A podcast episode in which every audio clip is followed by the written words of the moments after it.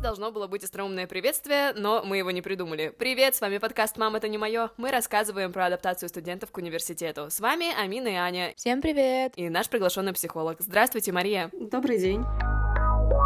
Сегодня вместе с Кристиной мы поговорим о жизни в общежитии и конфликтных ситуациях с соседями. Привет, Кристина. Здравствуйте всем. Расскажи, пожалуйста, чуть подробнее о психологических трудностях, с которыми ты столкнулась на первом курсе. Я заехала, получается, приехала из другой страны в общежитие. Я была первый раз, в принципе, в этой стране. Также я была единственным ребенком в семье и первый раз жила, в принципе, с соседями и с кем-то другим в комнате. Думаю, это больше всего сначала давило. Хорошо, получается, это были твои факторы, скажем так, дискомфорта дискомфорта, а как они в дальнейшем выражались в психологическом здоровье твоем? Ну, если говорить кратко, то все соседки были старше меня по возрасту. Они уже были все на один, на два, три года старше. Я была самая младшая в квартире. На меня очень многие давили и сваливали все ответственности. Также у меня не сложилось общение с группой. В итоге в конце первого курса примерно я узнала, что, ко всему прочему, у меня все переросло в биполярное расстройство.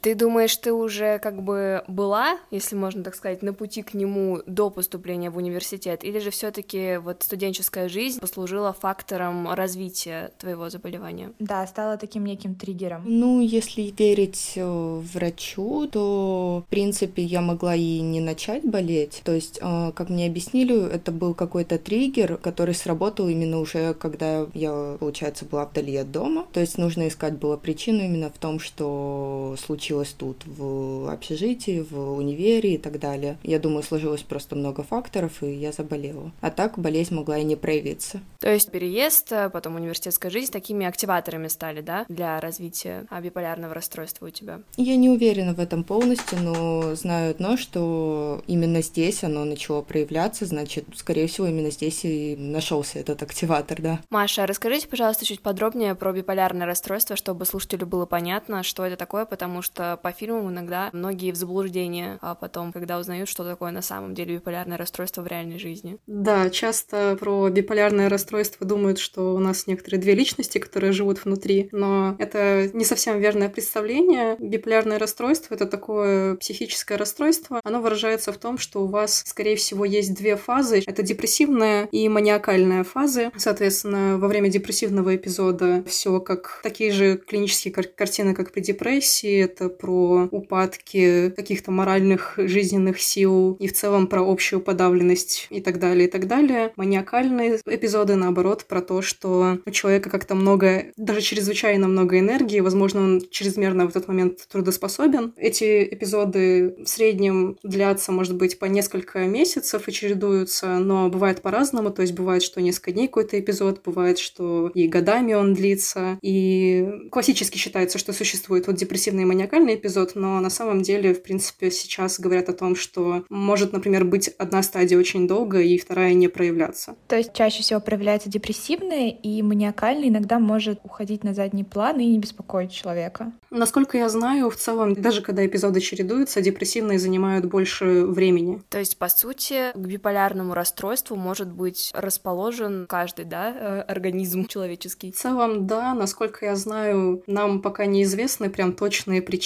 то есть что предрасполагает нас к тому, чтобы возникло биполярное расстройство. То есть у нас есть какие-то отдельные наборы факторов, которые могут привести, могут не привести. Это может случиться с кем угодно. Мы не можем это точно предсказать. Хорошо. Кристина, расскажи, пожалуйста, поподробнее, как ты сейчас уже вот определенный промежуток времени живешь вот с этой своей особенностью. Мешает ли она тебе? Конечно, мешает, хотя бы как минимум, потому что я лечусь в другой стране, и мой врач большую часть времени находится очень далеко от меня. То есть я не могу ходить на как бы ежемесячные консультации. Даже онлайн это, ну, вообще по-другому все проявляется. Как онлайн-пары совсем неудобно и совсем другое. Ты не можешь уже полностью открыться человеку. Плюс очень большая сложность с тем, что вот перевозка лекарств, например, через границу, я закупаю их тоже у себя на родине. Это все доставляет большие трудности, и очень часто случаются такие ситуации, что у меня просто сменится фаза, у меня не длятся по несколько недель или месяцев. Мне нужны совершенно другие лекарства, а их нет, и мне приходится их или заказывать в России, или перевозить через границу окольными или нелегальными путями. Слушай, а где ты проводила, вот э, когда в Москве был локдаун? Ты уезжала к родителям? Ну, сначала я уехала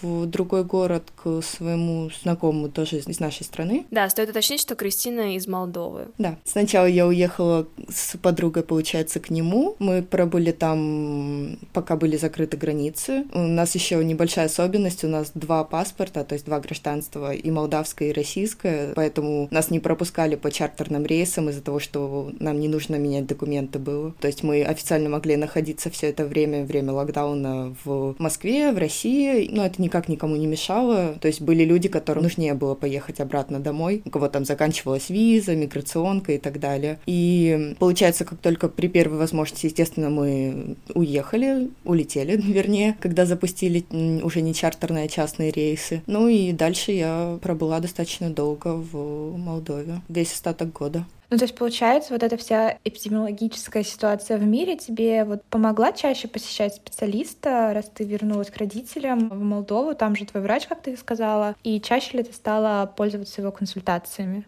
Ну, на самом деле это как ритуал. Первое, что я делаю, когда возвращаюсь домой, это еду к врачу. Сейчас с этим все не так просто. Сейчас э, я живу как бы в Молдове, но это Приднестровье, это другая немного часть. У нас есть граница с э, основной, основной частью Молдовы. И иногда, ну, вернее, почти всегда нужно брать разрешение от оперштаба, чтобы пересечь границу, и это создает новые трудности. То есть даже будучи на карантине, как казалось бы, я дома, и мне можно ехать в любое время, типа, к врачу посещать консультации и лечение назначать, я все равно не могу это делать чаще, чем раз в месяц или там в три месяца, как врач назначит или как решит оперштаб. Твои друзья, товарищи, знакомые или родные, они тебе помогают в создании комфортных условий вокруг тебя? Насколько вообще живое общение в данном случае может э, актуально, положительно сказаться на твоем состоянии? Мне намного легче, на самом деле, когда я приезжаю домой. Во-первых, обуславливается это все тем, что у нас маленький город, и там нет таких больших расстояний, как здесь, что мне было дико непривычно. Я очень долго не могла свыкнуться с мыслью о том, что мне полтора часа добираться вообще, в принципе, куда-либо. Плюс, конечно же, у меня там все старые друзья, которые все в курсе о моей болезни. Многие поддерживают, некоторые, конечно, не понимают этого, но все равно со временем пытаются что-то сделать своим странным способом, конечно. Я думаю, там мне намного легче, если у меня появляется возможность, я сразу уезжаю, потому что, ну, сейчас до сих пор непонятная ситуация с учебой, почти вся онлайн, и, возможно, скоро я опять уеду. Мне кажется, Маша что-то хотела спросить, пока мы с Амилей не вклинились. Да, я хотела поинтересоваться, в какой момент, Кристина, ты пришла к мысли, вот к пониманию того, что тебе нужно обратиться за помощью? Я думаю, у меня, в принципе, сама болезнь, как мне объяснили, больше, большая часть проходит в маниакальной фазе, проходила раньше, поэтому я не очень замечала то, что я уже начала болеть на первом курсе. Но примерно к середине второго курса я уже обратилась к специалисту, когда, как ни странно, да, у меня все-таки началась депрессивная фаза, и я очень сильно забила, можно так сказать, на учебу, перестала ходить на пары, хотя еще даже не был карантин, я буквально уже не была весь второй курс на парах. Но это также заметили многие другие знакомые. Моя подруга, с которой я жила в общежитии,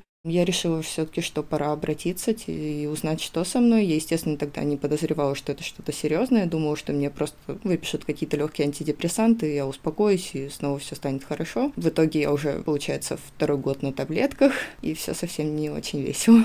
А как ты переживаешь? То есть как ты можешь описать эти разные фазы? Там не совсем, я бы сказала даже, что их две. Их можно назвать даже четыре. К ним очень часто еще можно приписать гипоманию и что-то вроде легкой депрессии. Ну и как следствие манию и просто большую депрессию. Получается, это как э, градация от худшего к лучшему. Но самая хорошая стадия это гипомания, когда вот вы описывали все хорошо, больше трудоспособны и так далее. А уже в основной мании, какая очень часто наступает, если не начать принимать таблетки, усиленное лечение во время гипомании, она уже характеризуется, наоборот, потерей концентрации внимания очень сильной, то есть ты не можешь взяться ни за какое одно дело, это опять же начинает мешать учебе, как бы ты вроде готов делать все, у тебя куча энергии, позитивный такой весь, но все это выльется в итоге в истерику от того, что ты ничего не смог не сделать, ничего не понимаешь, и все вокруг просто какое-то непонятное и ужасное.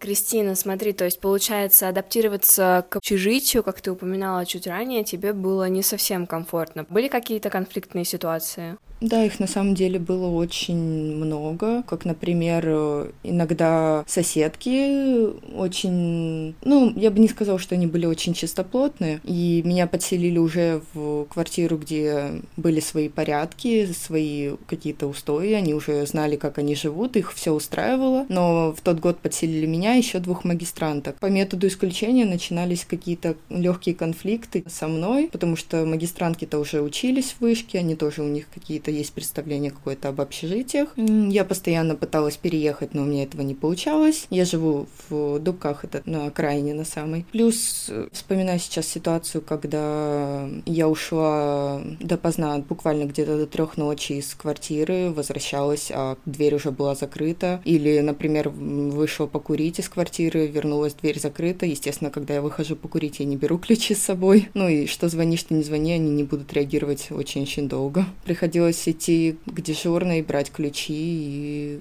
хотя дежурные меня тоже не особо тогда воспринимали всерьез. То есть у вас получилась такая своеобразная дедовщина по отношению к тебе со стороны девочек, которые жили уже давно. Не знаю, можно сказать, что тебя булили? Не сказала бы, что прям булили, но то, что, можно сказать, валили все на меня. То есть там была девочка, которая большую часть этого всего делала. Она как раз тоже заехала со мной вместе, она была магистранткой. И она прожила там два года, все два года, что тоже я жила с теми соседями. И получается, было очень много ситуаций, что, к примеру, даже оставленная в раковине еда, и там по ней было видно, что это не моя еда, я даже такой не готовлю, я даже не пользуюсь кухней. И все равно все получалось, все свалили свалить на меня и выставить меня перед дежурными тоже в таком свете. И просто давило, угу. не то что буллинг. Маша, а вот что вы можете посоветовать в таких ситуациях, как можно сглаживать конфликтные ситуации с соседями по общежитию? Здесь, конечно, важно, что это именно за конфликт и на почве чего он произошел, потому что, например, здесь мы знаем какую-то такую небольшую пока картинную часть этих конфликтов. И здесь, что можно сказать в целом, часть конфликтов мы можем попытаться разрешить с нашими соседями, часть нет. Во-первых, какие конфликты мы можем с соседями разрешить? Какие-то, возможно, бытовые, если у нас есть общие ценности, общие правила или хоть сколько-то схожие взгляды, хотя, может быть, на первый взгляд они не сильно похожи. И тогда, в принципе, при каком-то выстраивании адекватного диалога есть шанс, что мы сможем договориться. Но если это какой-то вопрос, в котором вы, в принципе, расходитесь очень сильно в оценках, во взгляде на происходящее, конфликт порой решить может быть даже невозможно, и просто хотя бы потому, что человек не будет вас слушать и слышать. И как бы вы ни пытались даже конструктивно и спокойно с ним разговаривать, не факт, что человек пойдет к вам навстречу и будет также хотеть решить этот конфликт. Порой решением конфликта может быть быть и уход от конфликта. Ну вот, например, в случае, как Кристина сказала, у нее не получилось, например, уехать и сменить окружение в общежитии. Но, может быть, есть еще какие-то способы ухода и, в принципе, скажем так, перевод конфликта из явного в латентный. Это не лучший способ решения конфликта, но это способ жить комфортнее. Маша, а как вот вообще достаточно комфортно обучаться в университете при наличии биполярного расстройства? Да, при любых психических расстройствах довольно сложно и обучаться, и адаптироваться в новых коллективах. Я здесь не могу дать каких-то конкретных советов, что нужно сделать, чтобы действительно было комфортно и хорошо. Мне кажется, здесь нужно сказать о том, что важно правильно расставлять приоритеты. Учеба в университете — это важно, но вы всегда можете получить необходимые навыки, необходимые знания, чтобы что-то созидать и что-то творить. Но это в любой момент получить гораздо проще, чем восстановить моральное и психологическое благополучие, которое вы можете потерять, если слишком сильно сконцентрируетесь на учебе и не будете обращать внимание на свое психологическое состояние. Поэтому здесь важно быть внимательными к себе, работать с тем, что с вами произошло, и понимать, что вы у себя один, и важно, чтобы вам было хорошо. Поставить это на какое-то первое место, а дальше уже думать, и насколько вам комфортно, и что именно вам комфортно делать в учебе. Возможно, вообще стоит взять перерыв на год, но это уже лучше проконсультироваться с врачом. В общем, ориентироваться как раз уже исходя из того, что вы пытаетесь себе помочь, и вот уже прислушиваться к себе, что именно вам будет здесь комфортно в моменте. Ну, то есть все крайне индивидуально, собственно говоря, как и всегда в сфере психологии. Кристина, смотри, у тебя вообще, скажем так, есть предположение, что ситуация такая сложилась не только из-за факторов извне, да, которые на тебя влияли, но и в том числе из-за того, что, может быть, у тебя есть какие-то особенности к адаптации к новым коллективам, то есть насколько ты вообще раскрепощенный человек, например? В школе я была достаточно общительная. В какой-то момент я перешла из одной школы в другую, но не сказала бы, что у меня были тогда большие проблемы с адаптацией. Я нашла просто людей, с которыми мне комфортно общаться, ну, вернее, они меня нашли. И все было хорошо. Но когда перешла в универ, я думаю, тут больше сыграли другие факторы в плане. Не думаю, что даже то, что я болела, потому что, ну, как бы рановато еще было для этого по возрасту. Я думаю, тут сложились факторы в плане новый город. У меня никого здесь особо не было. Единственная подруга, которая тоже поступила. И то мы жили в разных общежитиях. Плюс группа, в которой я не смогла даже прийти на первую встречу, потому что из-за того, что я была иностранкой, меня не внесли еще в списки поступивших. Дорога длинная, другие другие цены совсем на продукты, получение паспорта, то есть я месяц ходила без документов, без социальной карты, без, в принципе, банковской карты, потому что мне нужно было получить сначала внутренний паспорт. Я думаю, это все сложилось, из-за этого достаточно тяжело было адаптироваться в этот раз, это не просто сменить школу. Ну, а на нынешний же момент у тебя уже сложился какой-то новый круг общения в студенческих кругах? Я бы сказала, больше ограничилась друзьями в общежитии, как раз теми, кто всегда может быть рядом, и очень сильно отдалилась от общения с группой, плюс сыграл фактор дистанционного обучения. Я думаю, мы очень многие отдалились. Маша, смотри, а вот э, что ты можешь посоветовать, как правильно выстраивать коммуникацию при новых знакомствах? То есть, когда ты приезжаешь в новый город, еще никого не знаешь, в целом новый социум. Я бы еще, прежде чем ответить на вопрос, дала бы комментарий по поводу ситуации вышки, что иностранные студенты часто не присутствуют на вот первых вводных встречах, там, где как раз будущие одногруппники знакомятся, с ними проводят какие-то мероприятия, то есть они уже налаживают какие-то первые связи между собой, и получается иностранцы, которых позже вносят вносят списки, они часто потом уже приходят уже в плюс-минус какие-то устоявшиеся и сформированные впечатления в группе. И в это уже просто сложнее действительно войти. И это такой небольшой недостаток системы, по крайней мере, в нашем вузе. Насчет самого вопроса, опять же, здесь, как уже сказали ранее, все немного индивидуально, но если банально, советы, которые могут быть достаточно общими и подходящими для всех, это в целом не бояться коммуникаций. Если у вас есть какие-то вопросы, вопросы задавать. Если вам стало интересно интересно с кем-то пообщаться, попытаться пообщаться. Соблюдать банальные нормы, которые есть вокруг вас, групповые, которые вы уже, может быть, отметили, когда как раз вошли в новый коллектив. Если это может быть другая страна, и вы знаете, что там, например, что-то отличается по нормам, например, о чем тактично, о чем не тактично спрашивать, конечно же, это все должно соблюдаться. Но мне кажется, самое основное правило это понимать, что мы все так или иначе люди, мы в первую очередь все адекватные, понимающие люди, и стараться с этой позиции разговаривать и сближаться с людьми. Я, наверное, добавлю к этим словам для первокурсников, которые будут поступать, что, ребят, а, помните, держите у себя в голове, что вы все находитесь в одной и той же ситуации. Всем вашим одногруппникам также страшно и заговорить, и познакомиться. Просто держите у себя это в голове, что вы все на равных, и у вас проблемы поначалу, в принципе, похожи. Поэтому не пугайтесь, не бойтесь и идите навстречу друг другу.